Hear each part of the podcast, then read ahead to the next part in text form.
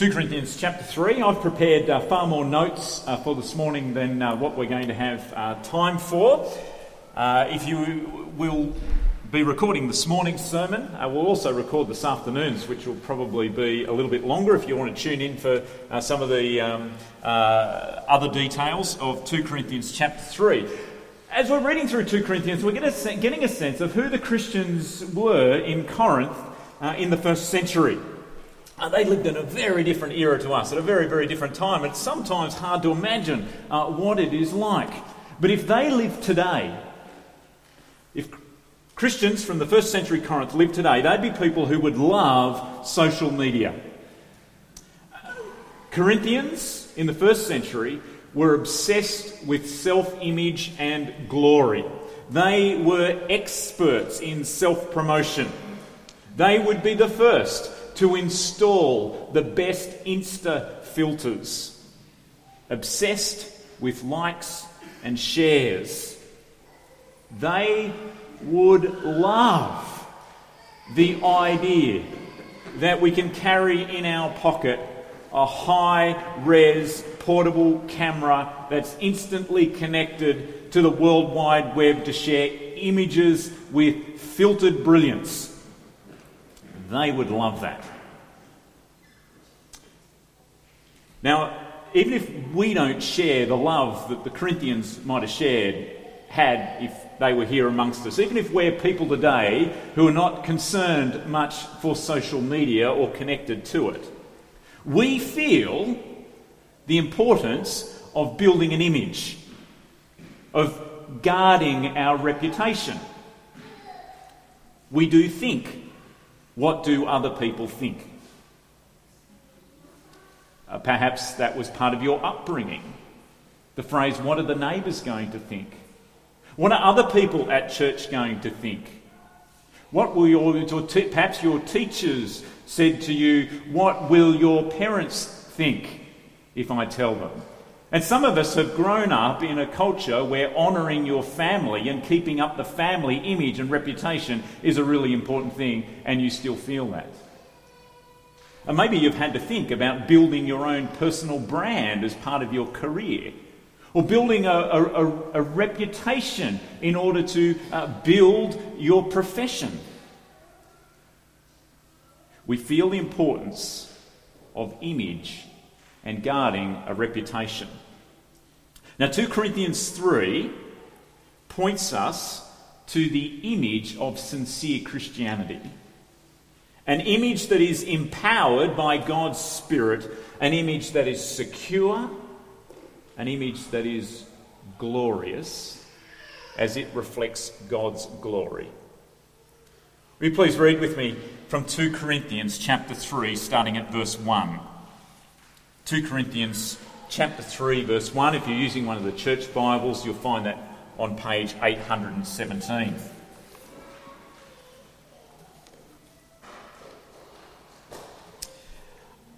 Are we beginning to commend ourselves again? Or do we need, like some people, letters of recommendation to you or from you? You yourselves are our letter, written on our hearts, known and read by everyone. You show that you are a letter from Christ, the result of our ministry, written not with ink, but with the Spirit of the living God not on tablets of stone, but on tablets of human hearts. Such confidence we have through Christ before God. Not that we are competent in ourselves to claim anything for ourselves, but our competence comes from God. He has made us competent as ministers of a new covenant, not of the letter, but of the Spirit. For the letter kills, but the Spirit gives life. Now, if the ministry that brought death, which was engraved in letters on stone, came with glory, so that the Israelites could not look steadily at the face of Moses because of its glory, transitory though it was, will not the ministry of the Spirit be even more glorious? If the ministry that brought condemnation was glorious, how much more glorious is the ministry that brings righteousness? For what was glorious has no glory now in comparison with the surpassing glory? And if what was transitory came with glory, how much greater is the glory of that which lasts? Therefore, since we have such a hope, we are very bold. We are not like Moses, who would put a veil over his face to prevent the Israelites from seeing the end of what was passing away. But their minds were made dull, for to this day the same veil remains when the Old Covenant is read. It has not been removed because only in Christ is it taken away. Even to this day, when Moses is read, a veil covers their hearts. But whenever anyone turns to the Lord, the veil is taken away. Now, the Lord is the Spirit, and where the Spirit of the Lord is, there is freedom. And we all, who with unveiled faces contemplate the Lord's glory, are being transformed into his image with ever increasing glory, which comes from the Lord, who is the Spirit. One of the repeated words in there is glory. And not just in that chapter, but right throughout the Bible, there is glory mentioned. God's mission in the world is focused on His glory. An encounter with God is an encounter with His glory. We particularly see it through the narratives of the Old Testament. Uh, that as whether they be uh, prophets or leaders of God's people or even a, a glimpse of God from his people, God shows his glory. Uh, coming through into the New Testament and the arrival of Jesus, there's an, we, we, we see in Jesus his glory. And God's mission in Jesus, working towards what will be worked out in, into eternity, is all to the glory of Jesus, God's Son. What do we mean by glory? This is glory when it comes to God. Glory is the weight of the majestic goodness of who God is and the resulting reputation he gains from his revelation of himself as creator, sustainer, judge, and redeemer, perfect in justice, mercy, loving kindness, and truth. God's mission in the world is focused on his glory. To have an encounter with God is to have an encounter with this. And the purpose of humanity as God's creatures, as those who have been made by God and for God, our purpose is to see God's glory and to reflect God's glory as His image bearers. But the sad story of, of the world, the sad story of the Old Testament, that is a story of our own heart, is that humanity, we seek our own glory. We reject the glory of God for a version that is about us. God's plan is to reinstate his glory in his people. In stages of the Old Testament, this, this was, was through Moses and the law. And what we see in this passage is that that was transitory, that it was passing that that had a glory, but there is a greater glory coming. That is the glory that comes with the new covenant in Christ with the gospel. Have a look with me again, please, in verse 7. Now, if the ministry that brought death, which was engraved in letters on stones, you're thinking here of the, the stone tablets of the Ten Commandments? the, the, the symbol of God's uh, good law and covenant with his people. Now, if that brought death, but if it came with glory, so that the Israelites could not look steadily on the face of Moses because of its glory, transitory though it was, will not the ministry of the Spirit be even more glorious? If the ministry that brought condemnation was glorious, how much more glorious is the ministry that brings righteousness.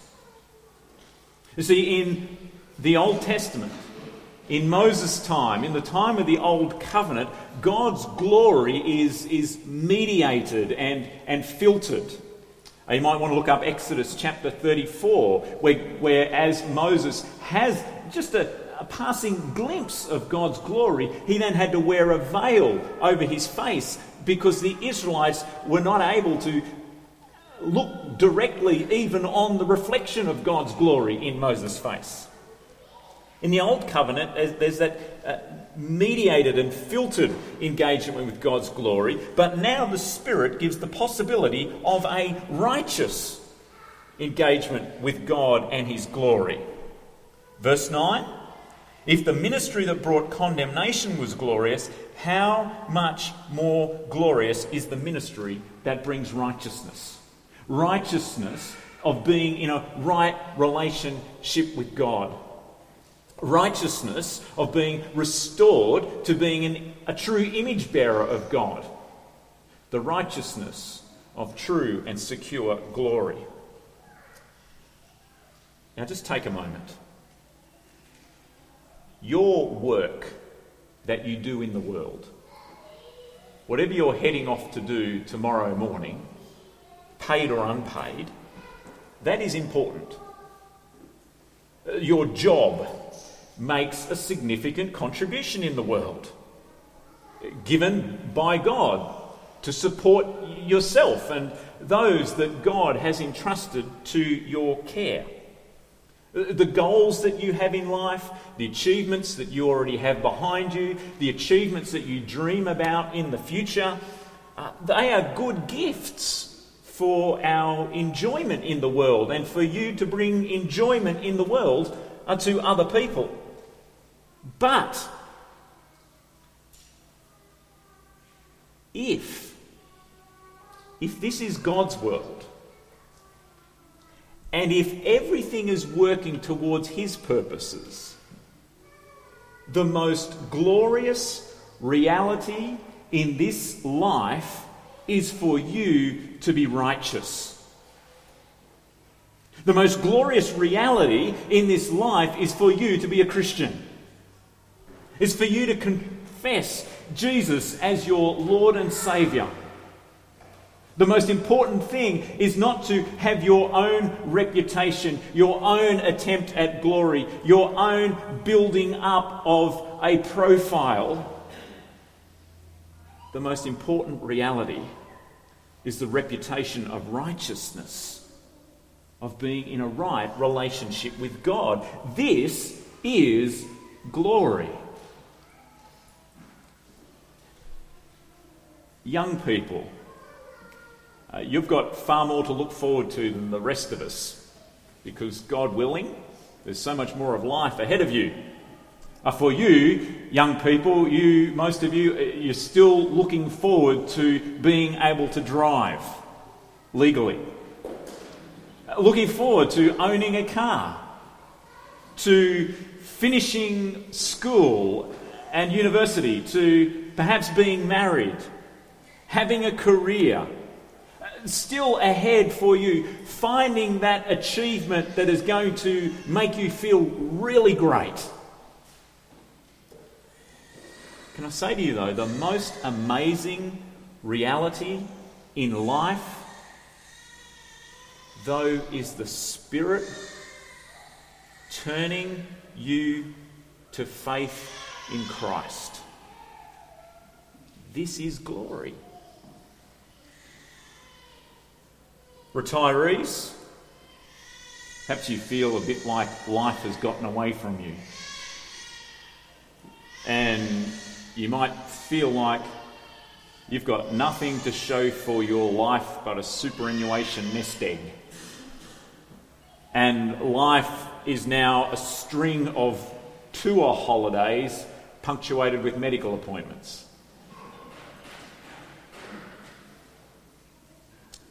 As you look back on your life and the days that you still have, the most glorious reality in this life is for you to be righteous.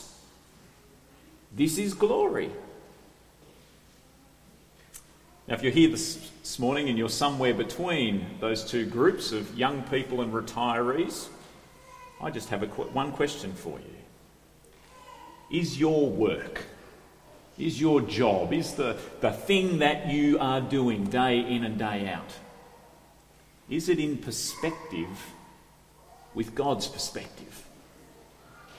Important as it is, is for you the most glorious reality in this life? Is it for you to be righteous? Verse 10 says, For what was glorious in the old covenant has no glory now in comparison with the surpassing glory. And if what was transitory came with glory, how much greater is the glory of that which lasts? Still, there'll come a day when your work in Benin is done. Uh, perhaps returning here to live in Canberra or Melbourne or somewhere else. And I'm sure you have already worked this out. Uh, but to say it very plainly for everybody, what you have done and con- will continue to do in Benin will not look very impressive on your LinkedIn profile it'll look more impressive on your profile to say past Olympian. It'll look more impressive on your profile to say project engineer with Icon Water. But then there'll be this huge long gap in your profile of doing things that just do not seem very impressive in the world. French speaking Sunday school helper on my good days. Uh, purchasing officer for a girls' home. Logistics coordinator for audio recordings in minority language groups. We think you're wonderful, Sil, and we think those things are wonderful. But the Sil, the most glorious reality in this life is for you to be righteous.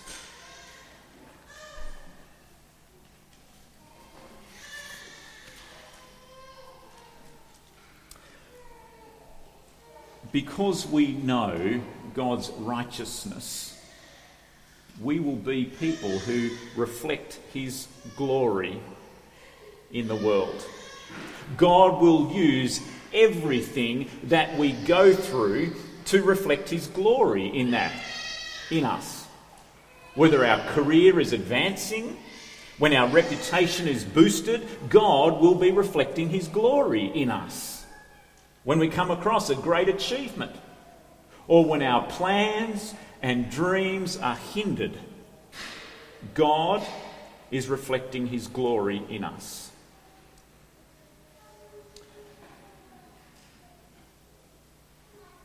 As we journey through the days ahead, may we never settle for protecting our own pixelated image or reputation rather than the high resolution glory of God.